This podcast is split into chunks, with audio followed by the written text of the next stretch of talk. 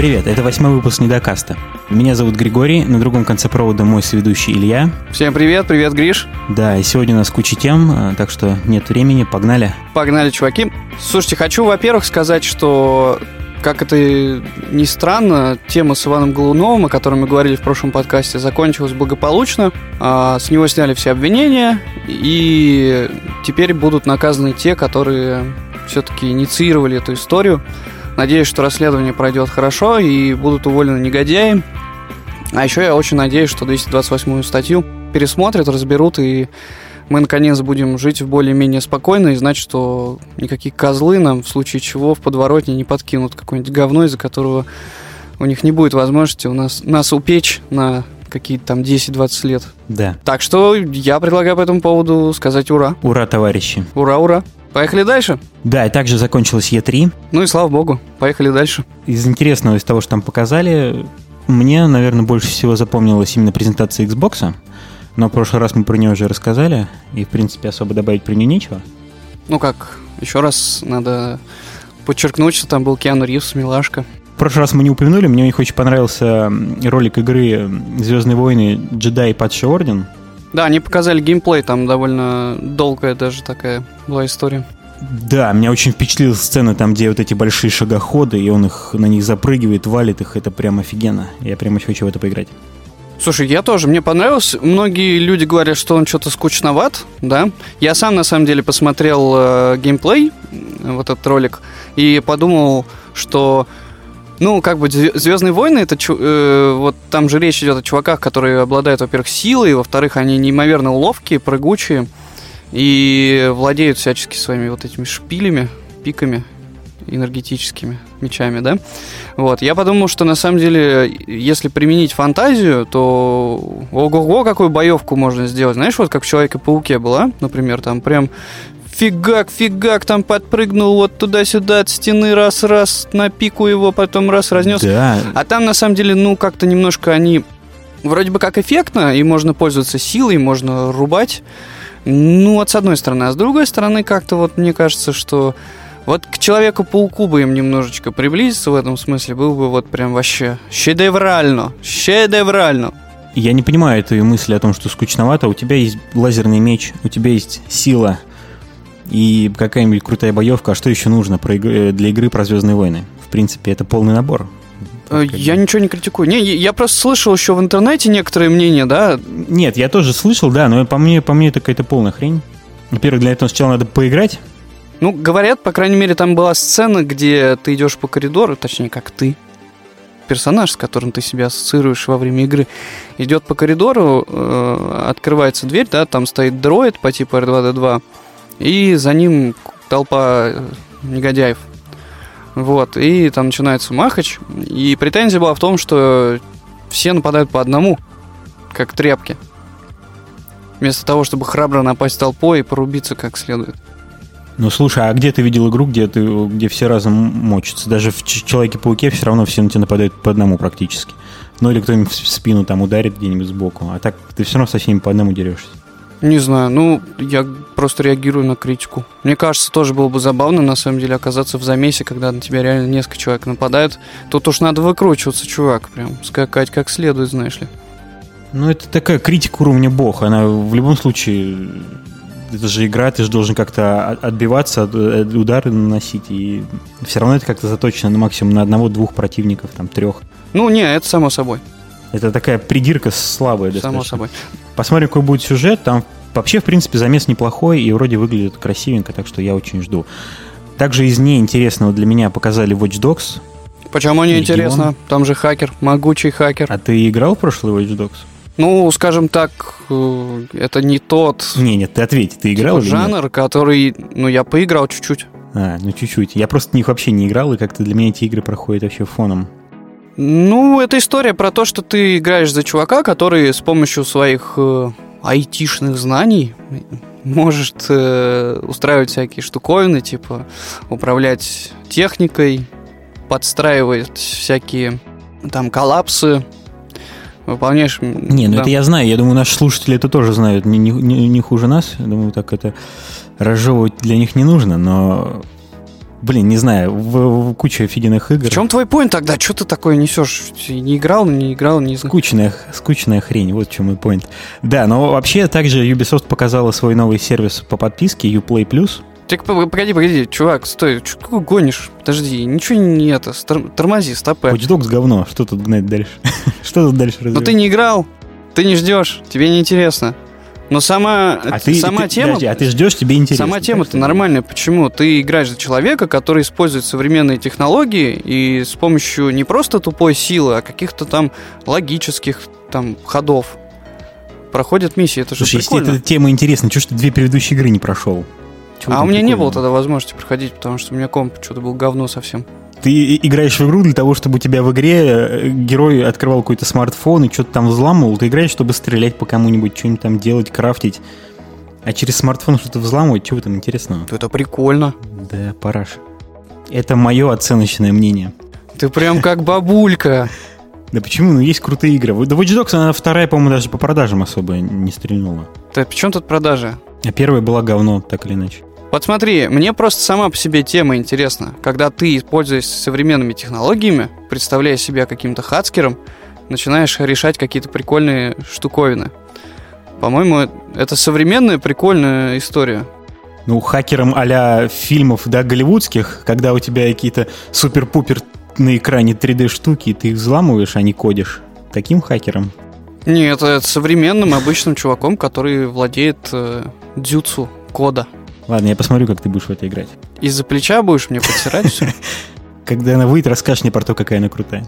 Ну, когда она выйдет на PC, я ее поломанную кое-где достану, поиграю и скажу тебе, конечно. Блин, почему нет? Ну, раз уж тебе не интересно, ты на эту тему ворчишь, давай дальше, а то у нас сейчас э, люди уйдут. Да, но также Ubisoft показала свой сервис э, игры по подписке Uplay Plus. Э, напомню, такой сервис был похожий у EA, Electronic Arts, игры по подписке, и у Xbox теперь тоже есть. Xbox Game Pass. Интересно-то, вот теперь... это интересно, но нас уже окружает такое огромное количество сервисов с подписками, что тут уже, блин, надо на пять частей себя разделять. Зарплат ни на что не хватит рубить во все. Ну вот мне интересно, а эти игры, они будут в том же самом Xbox Game Pass? Да почему нет? Я, я не думаю, что распространение продукции, оно сейчас как-то прям совсем кардинально изменится. Всегда же была дистрибьюция, и цифровая в том числе. Всегда было сотрудничество с более крупными магазинами и брендами. Почему нет? Ну да. Но если честно, как-то в, в игры Ubisoft вообще почти не играю, как-то они мимо меня проходят. Хотел назвать игру и забыл, которую ну, я ладно. провел. Что-то в декабре. Assassin's Creed какой-нибудь? Несколько дней. Нет, Assassin's Creed нет. Эм, а, Far Cry.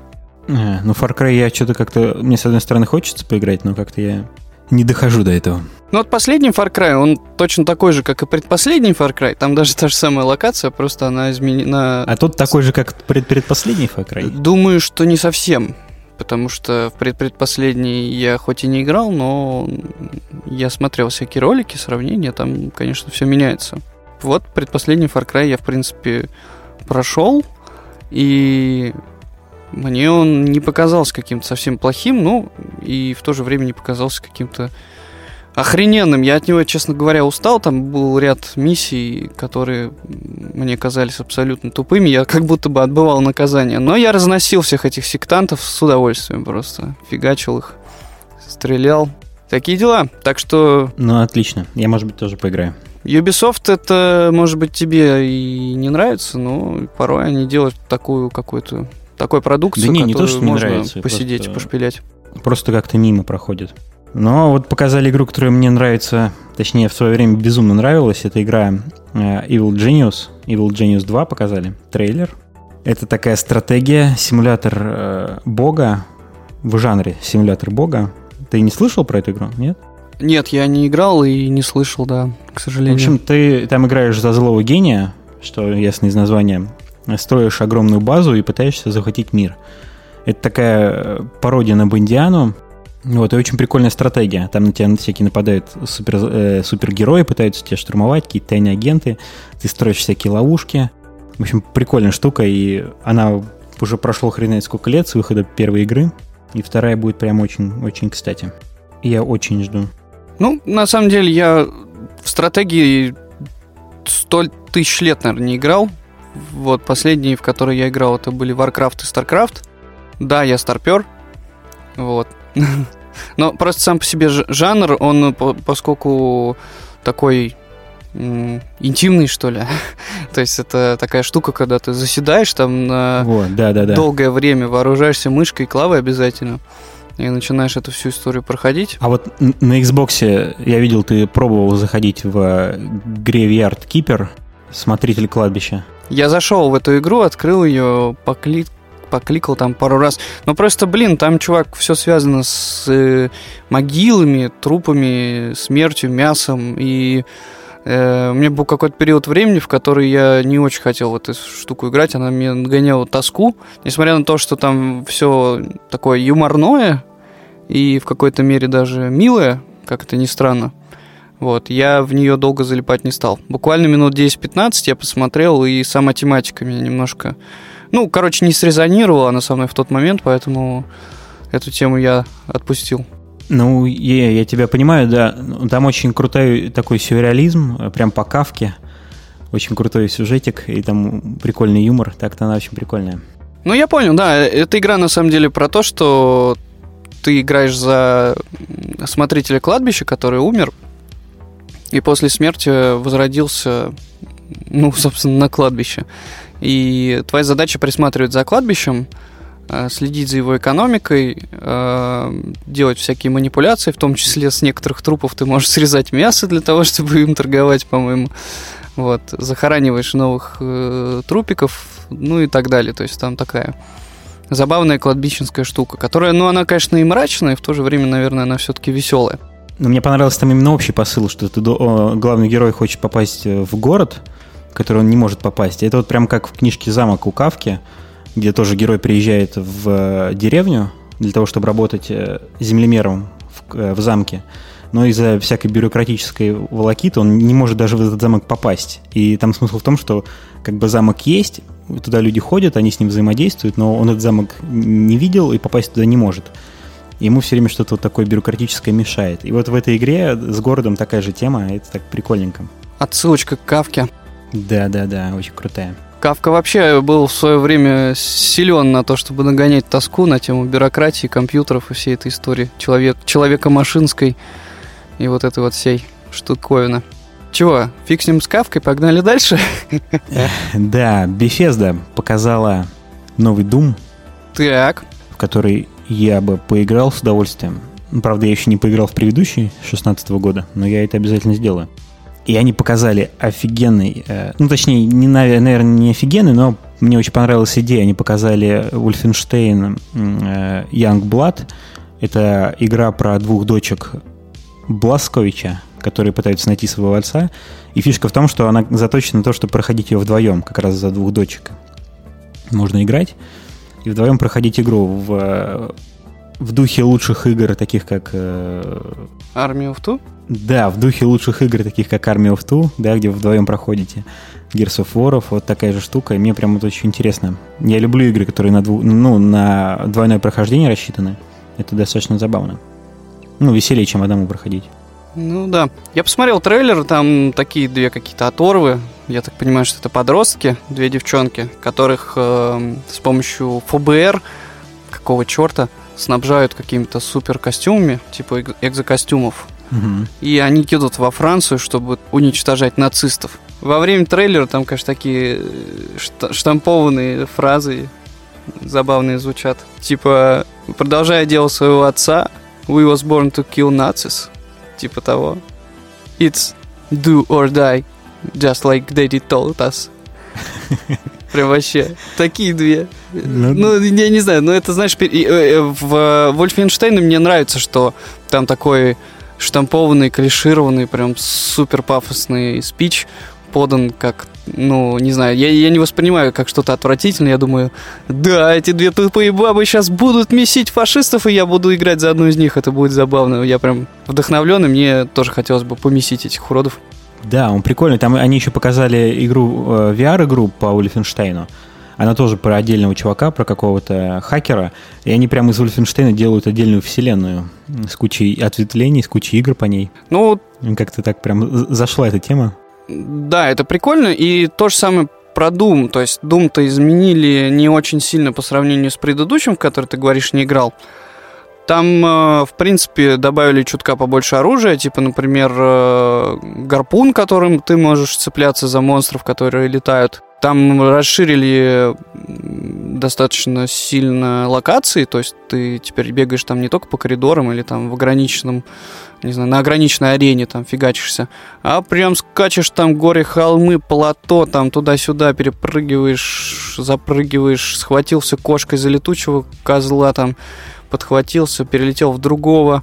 Потом они, по-моему, в Думе еще добавили эту историю, когда к тебе неожиданно может зайти игрок. То есть ты там ставишь галочку, что в той игровой сессии может зайти другой игрок. И в виде демона появляется какой-то другой чувак, и ты тоже с ним фигачишься. Это, по-моему, про, мультиплеер, это, по-моему, про мультиплеер уже отдельная вещь, нет? Но это не совсем мультиплеер. Все-таки ты играешь там свою битву, месишь демонов, вот, и неожиданно может к тебе залететь тип. Ну, в мультиплеере, нет? Это, не, в смысле, не в компании, это именно в мультиплеере. Я думал, что в компании. Не, я слышал это про мультиплеер. Ну, как компания, то есть ты помнишь про... Как эта игра называлась? Э, где ты бесконечно ебошь мечами... Где ты бесконечно машешь мечами, чтобы убить демонов? Любая японская фигня? Ну, типа, типа, типа, вот там тоже эта тема была. Забыл, как, короче, называется. И, блин, у меня сегодня все из головы повылетало. Абсолютно странный день. День записи. Да, день записи. Я, ну ладно, это потом, может быть, расскажу. Я, кстати, вспомнил, что у меня сегодня событие некоторое произошло.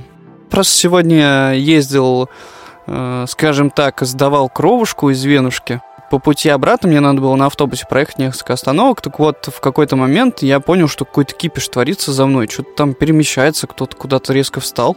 Поворачиваю голову, смотрю, а там э, человек пять, наверное, столпились возле одного пассажирского сидения и что-то там руками что-то поддерживают, что ли, что-то делают. Я подошел, спросил, что происходит. Оказалось, что у чувака, наверное, возраста лет 25, Uh, у него там упал рюкзак, он сидит и с каким-то странным взглядом смотрит на всех вокруг. Я спрашиваю, что случилось, говорят, что он потерял сознание. Вот. Ну, я, собственно говоря, пошел к водителю, сказал, остановитесь, пожалуйста, вызовите скорую и все такое прочее. Вот, и то такое дело, ребята. Оказывается, что в жару, походу, хлинит здоровье вообще у всех выходит. Или как? Ну, может быть, какие-то предпосылки были? Ну... Не знаю, чувак выглядел абсолютно нормально, такой, знаешь... Не, ну проблемы обычный... с сердцем или что-то такое, может. А вот в том-то и дело, что он не выглядел как-то странно. Ну, я спросил у него несколько вопросов, типа, сколько тебе лет, э, помнишь ли ты, какой сегодня день, как тебя зовут и так далее. То есть я посмотрел, насколько он в сознании. Поводил пальчиком, посмотрел, глазками он водит туда-сюда. Вот, подумал, что ладненько, можно и валить. И ушел. А дальше скоро я разбирался. Ну, надеюсь, с ним все будет хорошо. Да по-любому. Все будет нормально. Просто в жару надо следить за собой, пить водичку и все такое прочее. Короче говоря, э, это все понятно. Да, поехали дальше. Э, Google э, взяла и без объявления войны выложила в Твиттере фотографии Pixel 4. Yep. Да, в том году у них смартфоны утекли буквально там чуть ли не за полгода до презентации. И тут тоже началась, в принципе, подобная тема. Все, все выкладывали э, фотографии, рендеры будущих смартфонов. И Google просто взяла и сама тоже поддержала эту тему и выложила фотографии. В принципе, они будут похожи на айфоны следующего поколения с такой же квадратной камерой. Ну да, там как бы эта история пошла. Я даже не помню точно, как это все развивалось. По-моему, э, чувак с канала Unboxing Therapy показал слитки, такие формы металлические, с помощью которых изготовители чехлов для телефона делают себе вот эти формы. Короче, две железки такие. И там явно видна форма модуля камеры, который будет это действительно такой квадратик, в котором, скорее всего, расположится парочка камер и вспышка. Нет, там двойная камера, да. Да-да-да. На фотках видно. Вот, ну и эта вся история, она похожа, да, действительно, на смартфоны, которые, э, скорее всего, выпустит Apple в этом году. Единственное, непонятно, что там с лицевой стороны, уберут они эту челку дурацкую или нет. Я про пиксель. Apple-то, понятно, не уберет никуда. Куда уж ей деваться. Ну да, ну посмотрим. Кстати, по поводу челки и камеры спереди. Э, Xiaomi показала новую технологию помощью которой она прячет камеру под экран. Ты имеешь в виду не выдвижную, Именно а под экранную камеру, да, технологию... да, именно под экранную камеру. Да-да-да. Там э, в месте, где камера, экран, э, ну, во время фотографии он э, гаснет, создает такую темную область, пропускает свет и позволяет э, камере работать. Пока что это еще работает достаточно не очень хорошо, достаточно темно, и камерам не хватает света, но в будущем, думаю, через годик-другой это вполне реально, нам покажут подобные смартфоны. И это будет уже прям вообще офигенно. Ну, пока я не против костылей в плане выезжающей камеры. Это, в принципе, тоже довольно забавно. Да, и я в магазине пощупал э, Oppo Reno, и он прям вообще бомбический, очень крутой. Вживую это такая выдвигается, прям очень круто. Да, прикольно. Так, ну давай бомби там дальше про Xiaomi, что ты хотел бомбануть. Да ничего бомбить-то я не хотел, просто 17 июня, вообще прям совсем недавно, а, компания Xiaomi провела презентацию своих новых продуктов в Россию, которых, блин, мы все давным-давно ждали. В первую очередь я сейчас говорю про телевизор, потому что телевизоры Xiaomi, они, как я уже раньше говорил, довольно популярны в Азии, в Индии и везде, где только можно. Почему? Потому что они какие, Гриша? Дешманский. Да, они дешевые, и при этом характеристики у них, как, собственно, и в смартфонах этой фирмы, достаточно хорошие. Вот, и э, в 17 числа в России они представили линейку телевизоров Xiaomi TV4S. Телевизоры с несколькими диагоналями от мало до велика. Я, на самом деле, по большей части запомнил информацию про самый большой, потому что 55-дюймовая панель, вещающая в 4К, обладающая фирменной оболочкой, которая называется Patchwall, полностью локализованная на Android TV 9.0, будет стоить 29 990 рублей. Тридцаточка, Карл. Ну, это очень круто. Я бы хотел такой, но, блин, он не OLED. Меня вот это смущает. Хочется OLED телек. А, в смысле, что тебе OLED уперся? За тридцатку OLED, ты что, 55 дюймов? Здравствуйте, где ты такое найдешь чудо? Ну, нигде. Я не говорил, что... Ну, если выбирать, то хочется прям телек-то крутой. Да, это вообще отлично за свои деньги, как говорится. Кроме всего прочего, там есть 3 HDMI разъема, 3 USB разъема, Ethernet порт до 100 мегабит в секунду, Wi-Fi он цепляет на частоте 2,4 и 5 МГц. То есть, в принципе, более-менее современная штука, но единственное, порты HDMI это, скорее всего, не самые современные, да, как какие-то 4К они, скорее всего, выводят, но сколько там будет FPS, если вы очень любите подключать свой ПК к телевизору, то вот я не уверен, что там будет прям все так круто, потому что те же самые USB-порты там всего лишь 2.0. Вот. Ну, HDR он могет, как они заявляют. Слушайте, кроме всего прочего, там есть заявленное э, большой пакет от э, партнеров, коими являются Иви, Ока, Кинопоиск, Мегафон ТВ, Рутуб, СТС, Амедиатека. Эти же партнеры предлагают э, замечательные условия. То есть свои подписки там до полугода, по-моему, бесплатно. И это вообще прикольно. Ну, ну. Ну, ну. Ну, ну, я хочу OLED. Ты в туалет хочешь, что? Хочу OLED. OLED экран. Ты хочешь телевизор с OLED-экраном за тридцатку, 55 дюймов. Не, ну я согласен, да, за тридцатку это офигенная вообще штука, прям очень крутой телек. Ну, OLED, наверное, смотри, подожди, ты имеешь в виду OLED э, этого года или прошлогодний какой-нибудь? И дюймы сколько, 49 или 55? Блин, я сейчас телек не выбираю, поэтому я не могу сказать. Но вообще, в принципе, если вот я смотрю, ну, у меня стандартная любимая диагональ это 55, как-то так пошло. И в принципе, ну, блин, не, если крутой OLED, то, понятное дело, он за сотку стоит. Слушай, чувак, все, давай это, знаешь, такое теоретическое все. Вот тебе дают за тридцаточку 55 дюймов, да, не OLED, но честные 4К, Но... более-менее нормальный звук, все русифицировано, никаких танцев с бубнами. Плюс к тому получаешь полгода всяких сервисов. Ну, короче, тема крутая. Тридцатка, тридцатка это круто. К Тема крутая, да, вот для современных приставок, которые сейчас есть, этого хватит, хватит вообще за глаза. Плюс наверняка там есть свои уплавнялочки и все такое прочее. Процессор там не самый могучий, внутренней памяти там не так уж прям уж дофига, но я думаю, что оболочка вполне себе до- должна быть оптимизирована, и проблем не должно быть с просмотром контента. Флешки все такое он ест, так что думаю, все, все вот прям нормально. Мне кажется, это такая цена, Ну, то есть, знаешь, со средними зарплатами в России эта цена такая хорошая. Вот. И что на это ответит LG, Samsung и же с ними ребята, я не знаю. Я не знаю, что им делать. Пацаны, вот. Ну, кстати, OLED еще многие боятся брать, потому что он же выгорает.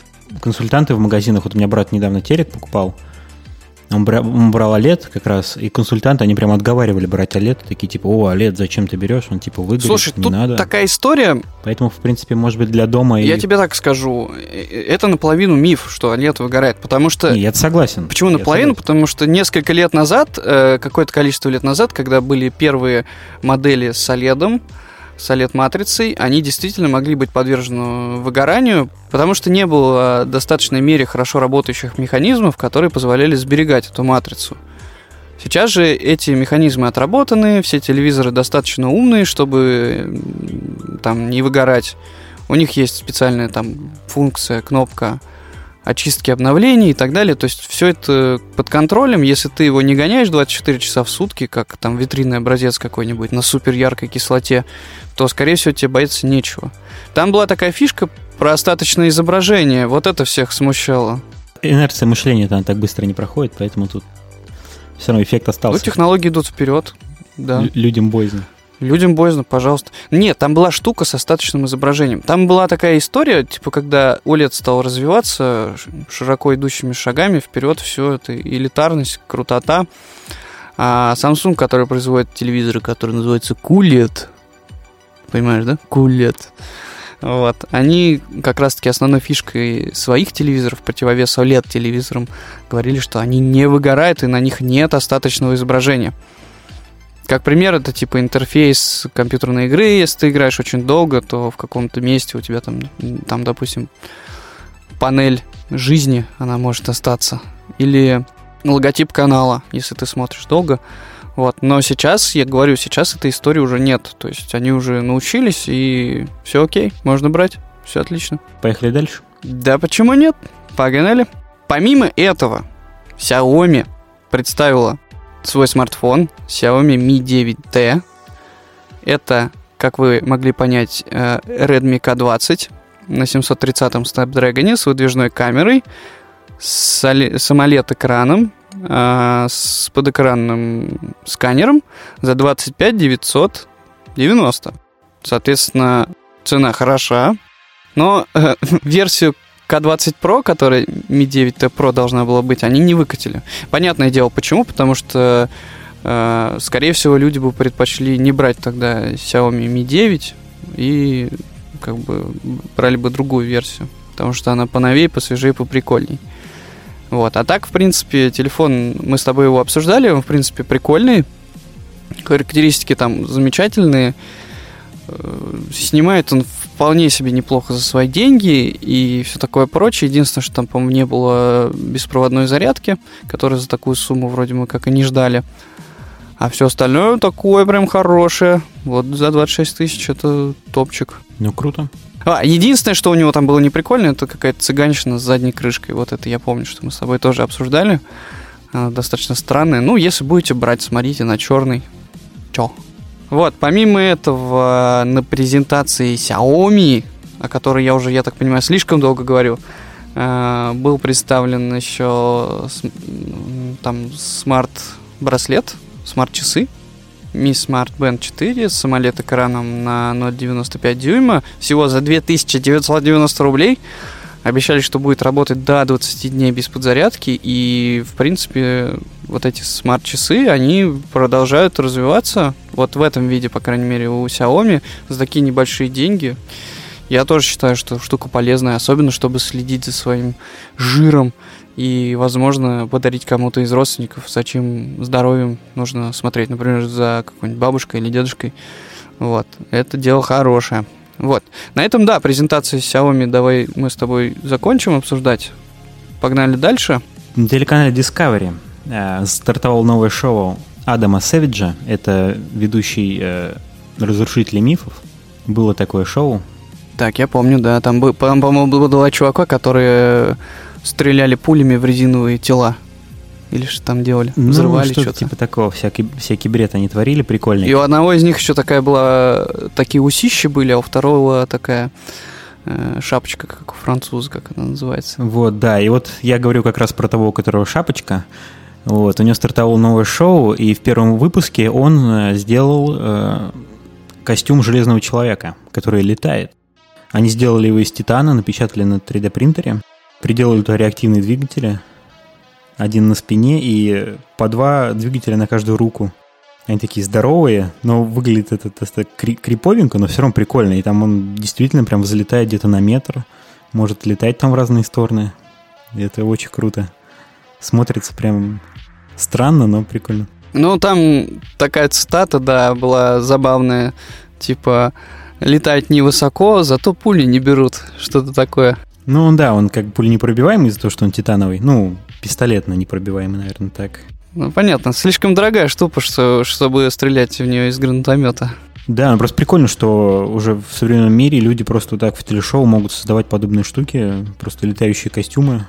Если вбухивать бабки в такие разработки, то, в принципе, в будущем что-то такое можно делать более удобное, прикольное и функциональное. Ну, сейчас многие компании занимаются развитием технологий, которые ведут нас в эру летающих такси. Даже в России, где-то там в каком-нибудь, подожди, как-то бизнес-форума. Ой, не надо, не надо мне про разработки в России. Что-то вроде того. Даже, подожди, даже в России Яндекс уже сколько раз... Чё ты? Сколько раз уже я слышал, что даже Яндекс прорабатывает эту историю. Во-первых, они же делают свои беспилотные машины, а во-вторых, э, все идет к тому, чтобы у нас э, пространство над городом, вот это воздушное, оно было более доступным для... Ну, не знаю, про что ты вообще говоришь. Перевозок. Сейчас работают э, какие-то у нас воздушные такси? Какие? Ну, вдоль МКАДа есть вертолеты летают. Почем ты? Ну, такое есть, конечно. Не-не, у нас есть э, даже перевозчики, которые занимаются вот этим именно воздушным такси. Просто они там стоят каких-то огромных денег. Там десятки, сотни тысяч рублей за буквально один полет. Поэтому, понятно, никто не может себе позволить. Но они все замкадом летают. Ты же не, не, не можешь полететь в центр на вертолете. Ну вот по поводу разграничения воздушного пространства я не знаю. Честно. Ну ладно, мы не туда ушли. Давай, давай российские технологии оставим э, на совести российских разработчиков и пойдем дальше. Роберт Паттинсон официально стал новым Бэтменом. Мы уже в прошлом выпуске вскользь это упомянули. Я выкрикнул это буквально в какой-то момент, когда ты нагнал нас по хронометражу. Я уже какое-то время прожил с этой новостью, и, в принципе, я с ней смирился. А что не так тебе в нем? А, ну, блин, я не знаю, я просто, у меня какой-то, наверное, травма детства, я, сейчас будет каминг-аут. А, до того, как вышли фильмы «Сумерки», я был, ну, не то что фанатом, но я читал книжки все, которые вышли до экранизации, я их прочитал. А, про вампиров, что ли? На тот момент... Да, вот эти «Сумерки». Они мне на тот момент показались прикольными, потому что там, э, ну, скажем так, э, немного нестандартно обыгрывалась тема с вампирами, да, что там и не надо чесноком их убивать. Вегетарианцы, да, вампиры Не, ну даже, знаешь, что там какие-то чеснок, святая вода, вот здесь всего этого дебилизма нету. Они э, просто, да, сверхлюди обычные, которые попивают кровь. Вот. Потом э, объявили о том, что его будет играть э, Эдварда, который в книжке описывается как э, персонаж небесной красоты, просто невероятно красивый. Его будет играть Роберт Паттинсон. На тот момент это мне показалось очень странным, такой выбор. Он никак не, подход... не, не сочетался с моим видением персонажа, когда я читал книжку. Был какой-то диссонанс у меня. И фильмы, в принципе, они оказались жесткой хренью. Вот, и Роберт Паттинсон в моем сознании как-то так э, зафачился на долгие годы. Но если смотреть здраво, то, в принципе, в роли Бэтмена он вполне смотрится. У него фактурный подбородок, такой квадратненький. Это то, что самое важное. Играть он вроде умеет. Да, вот по поводу его игры, я, я тоже хочу сказать такую вещь. Э, для меня эта история с «Сумерками», она тоже абсолютно, ну, как бы, она отдалила мое восприятие этого актера от какого-то, не знаю, правильного, наверное, восприятия или беспристрастного, потому что этот фильм любили все девчонки, ну и вообще, в принципе, он был слишком, на мой взгляд, популярен, а меня немножко поташнивает, когда есть какая-то штуковина, которая вдруг всем резко нравится. Я как-то от нее подсознательно почему-то дистанцируюсь. Вот не люблю я быть в толпе, понимаешь, я весь такой, типа, индивидуальный чувак. Вот. И независимый и крутой. Год. Эма год. Да. Поэтому я в шкафу записываю подкасты, понимаешь? Вот. Э, и в этом смысле, да, я действительно к этому актеру относился, ну так, типа, блин, что ты вообще, что ты такое смазливый а и в то же время не очень смазливый, странный тип. Вот, но потом, года, наверное, три назад я посмотрел фильм «Ровер», который был снят в Австралии. Это такой независимый, можно сказать, даже архаусный фильм, который я посмотрел на одном дыхании, и он мне супер-мега даже понравился по своей атмосфере. Это фильм, который рассказывает про э, события, там, в том случае это какая-то история одного дня, которая случилась с героем, которого играл Роберт Паттисон. Это довольно такая атмосферная история, прикольная. И он там сыграл очень честно, на мой взгляд. То есть я ему поверил. С тех пор с него санкции были сняты. В моем случае. В твоей душе, да? в твоем сердце. Да, поэтому если вдруг вам интересно, как можно избавиться от э, вот этого необъективного восприятия этого актера, пожалуйста, попробуйте посмотреть этот фильм. Неплохой, отличный. У меня еще дело в том, что я очень люблю Бен Аффлека. И мне очень нравилось, что Бен Аффлек стал Бэтменом. Это было прям так, о, офигенно. И э, вот. А теперь он больше не Бэтмен, он окончательно спился и больше не подходит к этой роли. Ну, тут я ничего не могу Скорее всего, это больше, больше производственные проблемы DC. Наверное, я не знаю, я... Как-то они не, не туда пошли. Я просто хотел сказать, что именно предыдущая, вот закон, закончившаяся, наверное, последняя э, трилогия с Бэтменом, да, она как раз-таки мне подарила восприятие идеального Бэтмена, потому что эти три фильма, они мне очень понравились, э, они были классно срежиссированы и сыграны великолепно. Вот, и это тот самый Бэтмен, которого теперь я буду считать настоящим всегда. Нет, Бен Аффлек. Бен Аффлек круто в Перл-Харборе сыграл, чувак. Почему тут Перл-Харбор? Ты путаешь какую-то войну с японцами и Да, блин, это фраза из Джеймса Челевого Боба, иди в жопу. Ты не чтишь, классику, не чтишь классику. Понятно. Видишь, я даже классику не чту. Да, не чтешь ты классику, старпер. Знаешь почему? Не, не знаю. Потому что я бунтарь. Потому что я бунтарь. Потому что я индивидуальность, понимаешь? Потому что ты лошара. Потому что я плевал на все это вот это вот большой высокой колокольни, и я люблю того самого Бэтмена, который бился с Бэйном, который сидел в Зиндане. Ну, ты, блин, с Бэйном. Который... Ужасный фильм. Э, ужасный фильм. Там крутой фильм с Джокером, где Хит Леджер играет Джокера. Этот фильм прям культовый. Он, он идеален. Да, который, с Джокером, которого играл Хит Леджер. Супер, да. Вот, э, вот это да, вот все. Это, это идеальный фильм. Для меня это тот самый Бэтмен.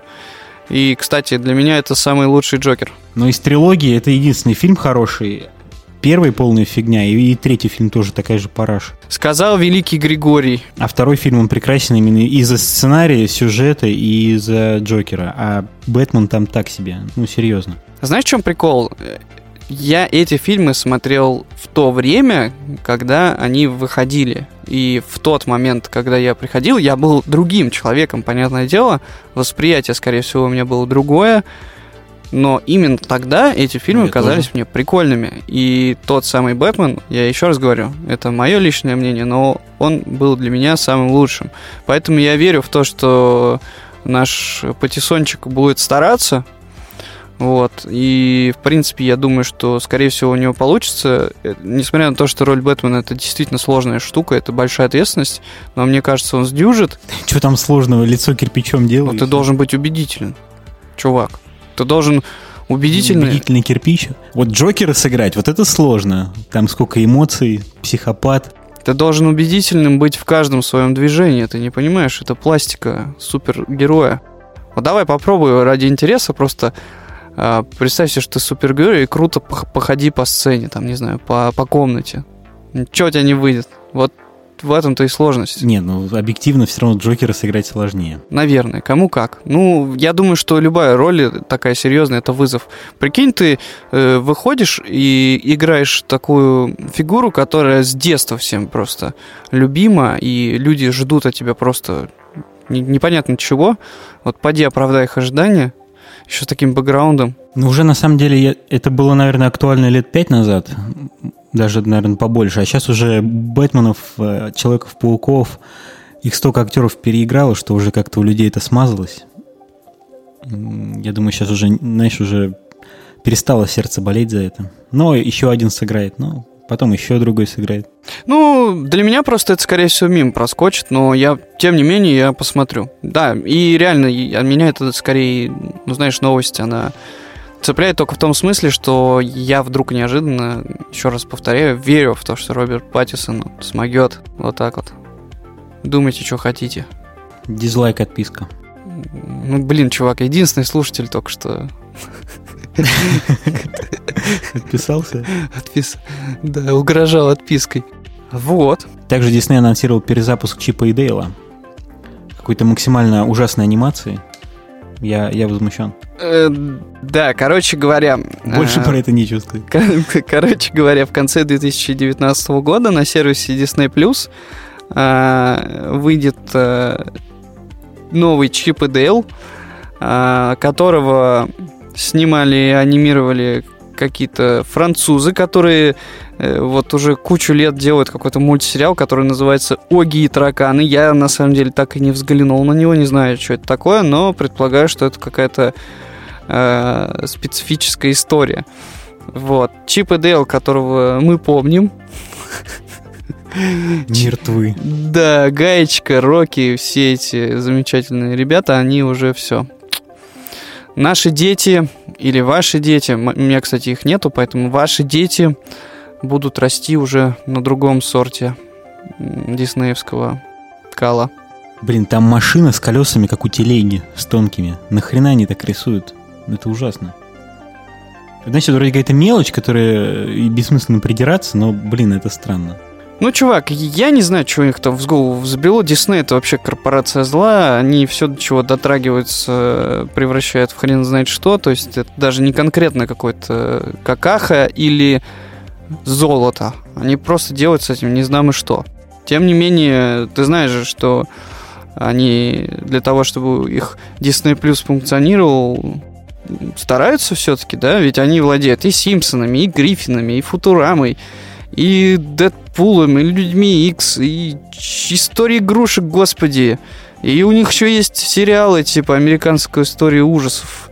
Короче, у них столько всего, что как ни крути, что-нибудь да нормальное будет. Ну, Чип и Дейла, конечно, жалко. Я просто эту песенку помню с детства. В краевом О, э, да. отечественном переводе. Вот. Чип-чип-чип-чип и Дейл. Ту-ту-ту. Запало в душу. Да-да-да. Короче говоря, кроме того, что они сказали, что они похоронят Чипа и Дейла, точнее, выпустят его в новом виде, они также сказали, что будут э, выпускать новый сериал, который называется Monsters at Work, точнее, Монстры на работе. Это продолжение полнометражного фильма Корпорация монстров, который мне в какой-то момент казался милым. Ну, ты помнишь эти вот эти здоровые страшные монстрики? Ну, конечно, я помню, какой был прикольный первый фильм, и какой был ужасный второй. Я все это помню. А я второй, кстати, не посмотрел, поэтому видишь как, видишь как. Твоя психика защищена. Ты в домике. Поэтому я все еще считаю, что там довольно милые монстры и, в принципе... э, ну, короче говоря, вот из этого забавного фильма э, они сделают сериал. Посмотрим, что получится. В принципе, забавно, я бы глянул. Но Машу и Медведя они никогда не переплюнут. Такую хрень сложно Вот переплюнуть, так. конечно. Извини, Дисней. э ты бездушный человек. Мне нравится Маша Ты еще Медведь. скажешь, что тебе Вали не понравился. Нифига у тебя сравнение. Маша и Медведь, Вали, Маша и Медведь, Вали. Я понимаю, что я отвечаю вопросом на вопрос. Не-не-не, тебе Вали-то понравился? Вали, конечно, ну, это милый мультик. Ага. Но мне не нравится Pixar тем, что они делают какие-то слезовыжимательные сюжеты. Это какая-то, мне кажется, нечестный прием немножко. Ну, не знаю. Мне... В общем, ладно, извини, короче, я отвлекся. Маша и Медведь прикольный мульт. Я в прошлом или позапрошлом году очень серьезно нахлестался алкоголя на Новый год. Первого числа я оказался в тяжелейшем состоянии похмелья. Вот. Я не знал, что мне делать, поэтому я просто приземлился куда-то и щелкал пультом от телевизора. Вот. И Маша и Медведь, вчерашний салат, какой-то там сок или газировка. Это вот 1 января какого-то там года. Поэтому я Машу и Медведя не позволю тебе обижать. Это замечательный мультик. Возможно, тебе стоит посмотреть его. Маша Медведь это бессмысленный мультик, абсолютно бессюжетный, бессмысленный. Это залипало для детей. Возможно, тебе стоит посмотреть его в другом состоянии, Это Григорий. мультик для пятилетних детей, зачем его смотреть? Ну, блин, ты просто алкоголь, походу, не пьешь, и вот ты не можешь все тонкости прочувствовать, понимаешь? Ну, я, нет, я видел, когда дети ему включают, я находился рядом в этот момент. Как он работает? Я видел, что там на экране происходит, и, ну, я бы лучше своим детям включал, не знаю, какого-нибудь Рика и Морти. Да охренеть, пятилетним. Они все равно ничего не поймут, какая разница. Ладно, давай отойдем от обсуждения отечественной анимации в сторону. От ужасной отечественной анимации. Давай отойдем от просто отечественной анимации в сторону. Блин, скажу еще, чувак, да прекрати, короче, это коммерчески успешный мульт. Реально очень успешный коммерческий Это мульт. залипалово для детей. Это мульт, Дети на который YouTube знают во всем мире. тоже все это смотрят, там куча просмотров. И также работает Маша и Медведь. Там проходит бессюжетная тупая ерунда, и просто все залипально в это смотрят. Почему? А как же та серия, когда Маша, там, не знаю, разбила чашку и пыталась выкрутиться, чтобы медведь не узнал? М? Там же так все Пип, поучительно, пип, Гриш, пип, ты чё? Ну, прекрати. Ладно. Таки отойдем от На восьмом обсуждения. выпуске подкаст кончился. Понятно. Сбежал таки. Отписался все-таки единственный наш слушатель. Что мы не обсудили с тобой сегодня и что является важным, так это аниме, которое ты не захотел обсуждать в предыдущем и в Фу. позапредыдущем выпуске. Ты хоть и имеешь власть монтажа над этим подкастом, но Я и в этом вырежу. конечно. да, вы, вырезай на здоровье, просто чтобы все знали, истина и правда, она рано или поздно дойдет до слушателя Григорий, понимаешь? Она как в хороших фильмах победит. Так вот, Григорий обещал посмотреть One Punch Man. У One Punch Man вышел второй сезон, он еще не до конца а, как бы появился, но постепенно серии выходят раз в неделю. Я уже посмотрел 10 штук, и я очень доволен. Единственное, что мне не нравится в этом сезоне, это то, что они изменили начальную музыку.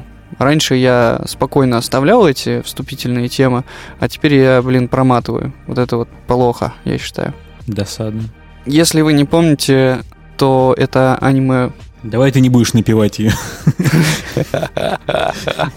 Нет-нет, подожди, а вот и нихуя. Если вы не помните, я вам сейчас напою, да? А вот и нифига, а вот и нифига, сейчас напою. А, Это аниме про супергероев. Э, Это достаточно веселое приключение, потому что главный герой это а, One Punch Man, собственно, лысый чувачок, который обрел сверхспособности и является самым сильным супергероем на свете.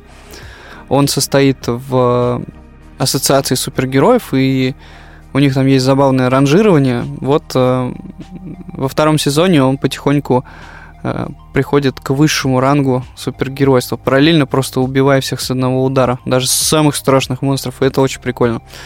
Вот, у него появляются ученики, э, его начинают признавать даже самые могущественные супергерои, но общество по-прежнему глухо и не знает, что наш One Punch Man самый крутой на свете. Григорий, посмотри One Punch Man, пожалуйста. Я обязательно посмотрю. Это уже который раз обещаешь, знаешь? Торжественно клянусь. Я так чувствую, что это как та самая полка, которая является камнем раздора у молодожен через три года. Ты же обещал прикрутить полку. Знаешь, вот эта тема. Не, нет, я правда посмотрю. И полку прибью. Да, окей. Хорошо, давай. Ну, можешь начать с полки, кстати. Так, а, дальше. Аниме. Э, One Punch Man рекомендую. Идем дальше.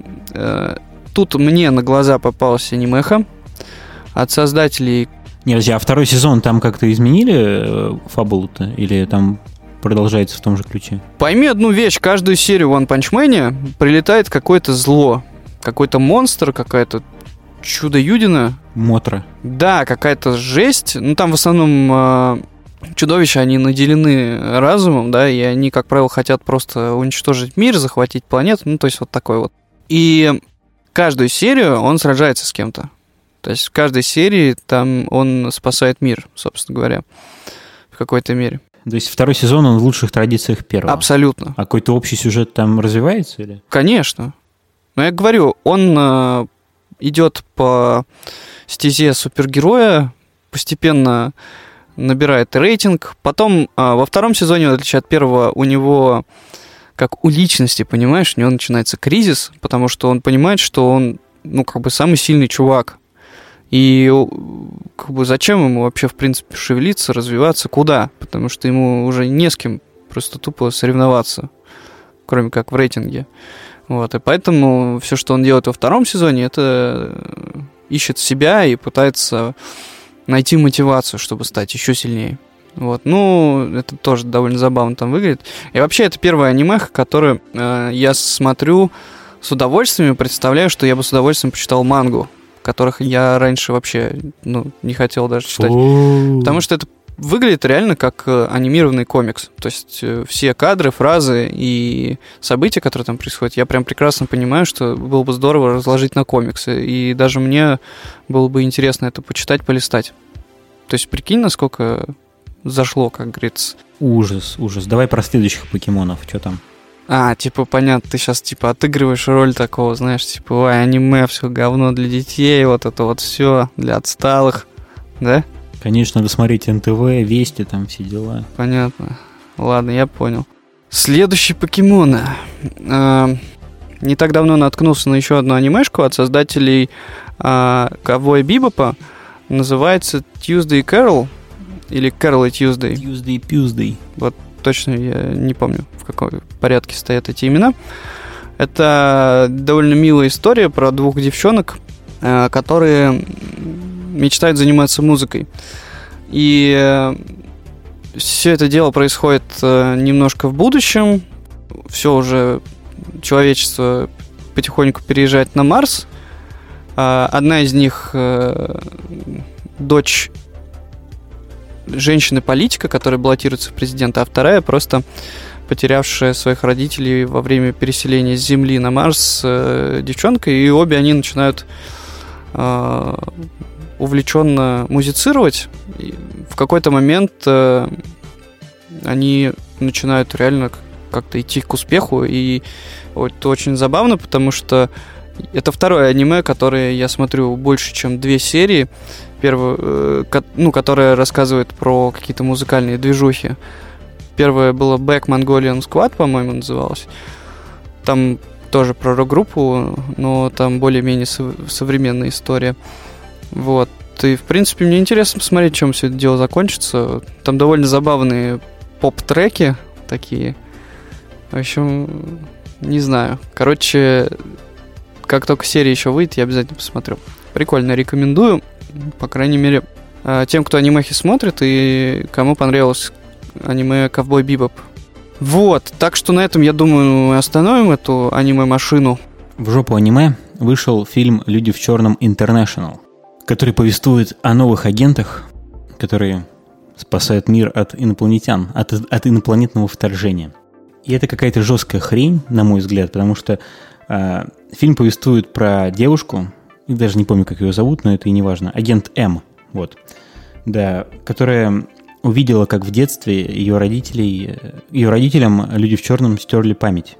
Воу. Но не стерли ей, да, она... Уилл Смит? Там был Уилл Смит? Нет, там не было Уилл Смита, но Уилл Смит был на В фильме вообще был? картине. Там была такая картина, которая э, гипертрофированной такой крутизне описывает какой-то подвиг Уилл Смита и агента Кея. И эта картина там висела где-то в кабинете. Но так их там не было. Понятно, короче, там была, скажем так, отсылка для старых э, толстых чуваков типа нас. Да, что, все, что это одна вселенная. Ага. Да, в общем, фильм повествует про девушку, которая знает о том, что существуют люди в черном, о том, что существуют инопланетяне, и она хочет их найти, но не знает, как это сделать. И это показано, вообще звучит круто, да, то есть девушка знает о том, что они есть, и пытается их вычислить.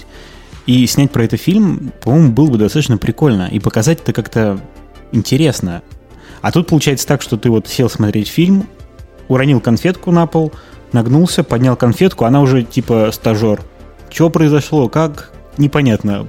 Просто вот щелчок и все. Я хочу сказать, Гриш, просто, что подбирать конфетки с пола это очень негигиенично, особенно в кинотеатрах. Там очень много народу ходит, сейчас жара и антисанитария. Пожалуйста, больше не трожь мои конфетки. Лучше ты, там, не знаю. Руки прочь. В общем, да, там это показывается мгновенно. Она с помощью взломанных... э, вообще туп- тупо, тупо сделано, что она пытается попасть в ФБР. Она думает, что это отдел ФБР какой-то, да? Она проходит стажировку в ФБР, проходит полностью все экзамены, сдает. Ей говорят, что вот у вас идеальные показатели, где вы хотите работать? Она говорит, ну, там. Где там? Она говорит, ну, ну вот там, и показывает вверх. Они такие, в бухгалтерии, что ли? Где вы хотите работать? Она такая, нет, вот там. И, и все. И, то есть она не говорит, сказал бы, ну вот инопланетяне, хочу инопланетян ловить или в каком-то таком отделе. Она говорит просто вот там и показывает наверх. Что там? Призраков она ловить хочет. Что? И, и после этого она уходит из ФБР и идет работать э, в колл-центр. Вот просто логика. Ты можешь... Это нормальный такой карьерный рост. Ну да, то есть ты поступила в ФБР, но потому что там не ловят э, инопланетян, ты идешь работать в колл-центр. Можно было бы работать в ФБР и как-то там что-то вынюхивать дальше. А тут получается, что она... Можно было бы она... работать в колл-центре ФБР.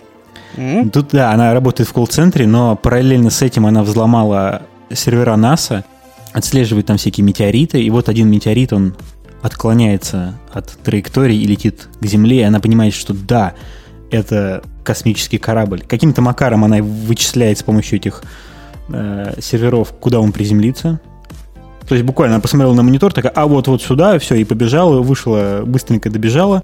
Там, естественно, люди в черном, она их видит, следует за ними, и все, она в людях в черных. Это как бы все, это вот то, как она их выследила. И дальше начинается обычный стандартный фильм «Люди в черном», причем он снят как-то... Я не, не могу сказать, что я прям хорошо помню первые фильмы, но тут какая-то гипертрофированная прям вот этот сюрреализм. Там прям они как-то даже не играют, они кривляются. Они как-то... То есть там это фильм юмористический, с таким уклоном в смехуёчки. Да-да, там это всегда была прикольная фишка, типа все инопланетяне, у них был какой-то забавный элемент, то есть даже помню штука, которая, наверное, она не очень смешная, но у меня до сих пор в голове осталось, что э, в первой серии, в первом фильме э, там агенту выдали пистолет, который с виду вообще там супер маленький такой, козявчатый. Или он взял его где-то, а стреляет он там ни хреново, там супер разносит все. Ну да, это, это было забавно, я помню. Не, понятно, что люди все равно не всегда были такой небольшой комедией, но тут это как-то вот... Э, прям вот им не веришь, они просто кривляются. Они такое ощущение, что вот, не знаю, как, как будто какую-то сценку отыгрывают на ТНТ. Вот что-то вот такое. Ну, ты знаешь, еще бывает такое, когда очень какие-то известные актеры, с которыми не может сладить режиссер, они начинают э, свою подачу какую-то не, там нет, там все, все так играют. Все, да? там, там все так играют, когда они нагинаются, чтобы поговорить с какими-то маленькими инопланетянами, они прямо, знаешь, вот просто в ширик э, тыкаются камеры, и такие у них лица растянутые, непонятные, ужасные. И вот такое вот все какое-то вот э, типа, типа смешно должно быть, знаешь, вот это вот типа смешно должно быть, как-то вот прям вот это как коробит. Ну, это вопрос, кстати, режиссуры как раз тогда, постановка актерской игры и вся эта история. Значит, неудачно. Ну, безусловно, да, там все и все вот так сделано, какой-то, как какой-то сюр. Вообще эта тема, да, понятно, что там в двухтысячных можно еще было как-то там про инопланетян, какие-то там люди в черном. Сейчас это все уже максимально крипово смотрится. Только полные дебилы верят в то, что есть какие-то инопланетяне. Наверное, те же, кто в астрологию верит и всякую такую дичь подобную. И сейчас это уже очень странно выглядит. Так, так, так, так, так, погоди. Ты, ты сейчас нас подводишь к очень интересной теме, чувак, между прочим. Какой теме? К теме вот этого вот всего интересного. Нач, начал играть саундтрек людей, этот, э, секретных материалов, да? Да нет, нет, просто я понял, о чем ты говоришь. Дело в том, что я сейчас э, нахожусь э, буквально на последних там десятках страниц, ну, не больше, чем 3-4 десятка книги, третьей книги из э, трилогии, которую написал Лю Цинь. Понимаешь, о чем я? Я думал, ты скажешь, что ты взломал сервера на, НАСА и тоже ищешь метеориты всякие в внеземную жизнь. Нет, просто дело в том, что я сейчас как раз-таки заканчиваю э, прочтение трилогии, э, которая называется э, «Память о прошлом Земли». Ее написал Люцин, это китайский автор, это сейчас такой очень громкий, фор, расфорщенный такой чувак. А, по его книгам снимают фильмы в Китае, довольно-таки прям, ну, такие многобюджетные блокбастеры. О чем там? Вообще, в принципе, все три книги, да, они связаны друг с другом. То есть это реально первая, вторая и третья. Э, это про отношения человечества и Вселенной, про отношения человечества и других возможных каких-то цивилизаций и про отношения человечества, в принципе, внутри себя. То есть это такая довольно большая работа, потому что там очень много научных терминов внутри событий и явлений перечислено. Она насыщена фактикой какой-то, да, которой, в принципе, можно обратиться и почитать о ней. Какой фактикой? Про то, что пирамиды построили инопланетяне или что-то еще? Нет, нет, я имею в виду какие-то реально физические явления, какие-то вещи, которые исследуются в данный момент, э, что-то связанное с конкретно там физикой, с наукой, да, то есть штуки, в которых я абсолютно не разбираюсь, потому что я никакой не ученый, и это просто действительно научная фантастика, вот я так скажу. Ну, подожди, давай к делу. Там говорится про что? Про то, что существуют инопланетяне или что? Смотри, есть три книги. Да, как обычно это бывает в трех книгах. В первой книге начинается весь замес. Повествуется история... Э, блин, так сложно объяснить на самом деле, потому что... Не, ну давай в общем, то есть в общем.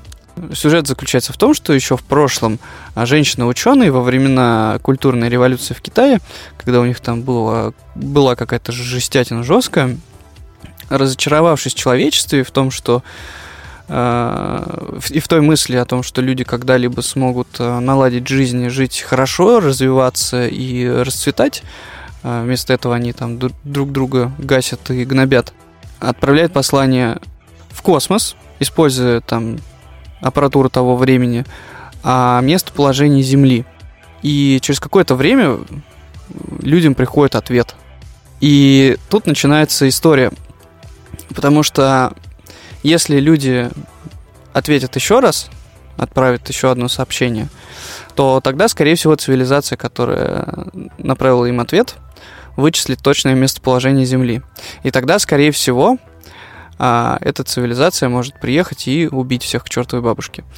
Там вообще, в принципе, проблема темного леса – это такая история о том, что ни одна цивилизация в здравом уме не будет подавать сигналы о том, что она находится здесь и что она вообще есть. Потому что э, если твой сигнал перехватит более развитая цивилизация, которая априори и, скорее всего, может быть враждебно к тебе настроен, то она просто приедет и тебя уничтожит. А, плюс к тому, там очень прикольно, знаешь, как это футуризм, наверное, да, называется, когда писатели на основе имеющейся информации вот в данный момент о современных технологиях и достижениях в области науки строят предположение о том, что могло бы быть у нас дальше, да, через 50, через 100 лет. И у него очень там забавные гипотезы на этот счет. Ну, я, я понял, да. Там, условно, да, пролетающие там те же самые машины, а, про медицинскую технику, про устройство общества возможное, да, то есть про отношения между людьми в будущем. Как фантастика интересно, да. Звучит интересно. Я бы почитал. Это довольно интересные книги. Да, я тебе рекомендую, но там единственное есть проблема. Во-первых, книга написанные китайцам в Китае для Китая. Соответственно, все имена там суньхуй в чай просто. То есть на русский какой-то слух или зрительное восприятие это очень сложно, потому что запомнить всех персонажей, кто из них чего, это прям, ну, ну реально сложно. Кроме всего прочего, в обращениях и там в каких-то диалогах они друг друга, знаешь, так сокращенно называют. Лисунь? Да, типа того, там э, в третьей книге есть девушка, ну это как пример, да, в третьей книге есть персонаж, девушка, которую зовут АА. Как тебе такое? АА. АА. Вот, то есть там в этом смысле довольно сложно. Это, во-первых, восприятие имен, а во-вторых, сам сюжет и его повествование, он довольно ну, как-то хитровато выстроено, довольно тяжко развивается на протяжении первой книги. То есть тебе все время приходится прыгать между настоящим и пытаться анализировать и воспринимать все эти китайские имена. Потом раз, все возвращается в прошлое. Со временем все выстраивается в какую-то единую линию. Ты понимаешь, что что-то, что было там в прошлом, оно реально повлияло на то, что есть в будущем. И ты, ну, как бы в конце понимаешь там, как история между собой связана. Вот, но, блин, пока все это читаешь, вот реально у меня ушел, наверное, где-то месяц, чтобы одолеть первую книгу. Я к ней постоку поскольку прикасался, вот, но почему-то я посчитал, что честь мундира задета, и, блин, как ни крути, я это дело прочитаю, потому что что-то слишком много народу об этом, блин, болтают и обсуждают. А я как будто бы, знаешь, тоже хочу, но не знаю, что сказать. Вот, поэтому теперь я почти дочитал третью книгу.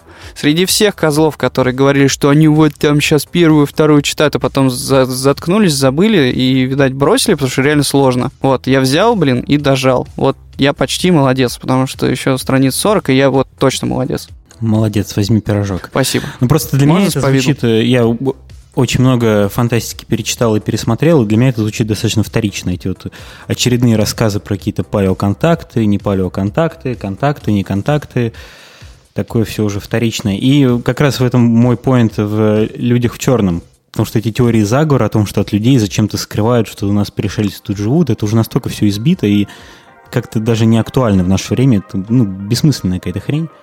И зачем это было снимать, они, наверное, по-моему, даже сами не поняли. Потому что в фильме это максимально крипово. Они, э, там клубы, в которых люди, инопланетяне, все танцуют, там они по, по улицам летают на этих кораблях, все расфигачивают. Э, их видят просто, там, знаешь, я не, не знаю, носятся по городу, какой-то э, остановились, парочку человек щелкнули, память им стерли, а дальше по улицам летят, вообще пофигу, там их видят тучи народа, они никому ничего не стирают на всех ну, плевать. Такое все. Тут скорее, вот... чувак, дело не в том, что сама тема присутствия или отсутствия инопланетян среди нас, или возможного контакта, дело не, не в том, что а, эта тема всех там, да, достала. Дело в том, что люди в черном, они ну, в этом смысле себя немножко изжили, потому что они сами ввели эти фишки не, ну... со стиранием памяти, они сами ввели эти истории про то, что эти инопланетяне среди нас. Вот только поэтому они не могут... Э, знаешь, им сложно, во-первых, выше головы прыгнуть, во-вторых, э, то, как это было снято тогда, давным-давно, и, ну, когда оно бомбануло там с Уиллом Смитом и так далее, тогда эта подача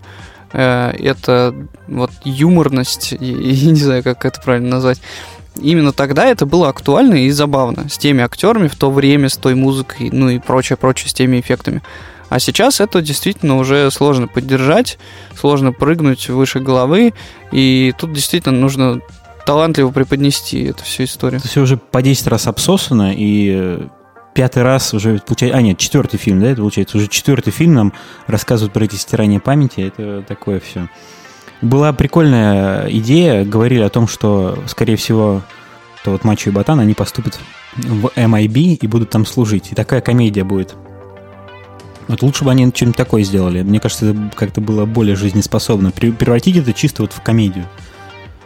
Потому что на таких щах это странно смотреть. Ну, я не смотрел, Только не знаю, но... Комедия, не, не до комедия. Ты знаешь, такая. я, к счастью или к сожалению, по-моему, второй фильм я посмотрел, мне как-то было уже не так интересно, как первый. А дальше они выходили, я просто, ну, я игнорировал, да и все, как бы, и не парился. Фильм себя изжил. Да. На этом предлагаю заканчивать наш подкаст. Гриша, спасибо тебе большое за твое мнение. Спасибо вам, ребят, за то, что слушаете наш подкаст, за то, что вы дослушали его до этого момента. Значит, вы очень стойкие люди. Мы просим вас, как и всегда, поставить нам лайки, вступайте в наше сообщество ВКонтакте, делайте репосты, ставьте звездочки в iTunes, пишите комментарии. Мы все читаем, ко всему внимательно относимся и делаем выводы. Ну что, пока-пока. Живите и процветайте.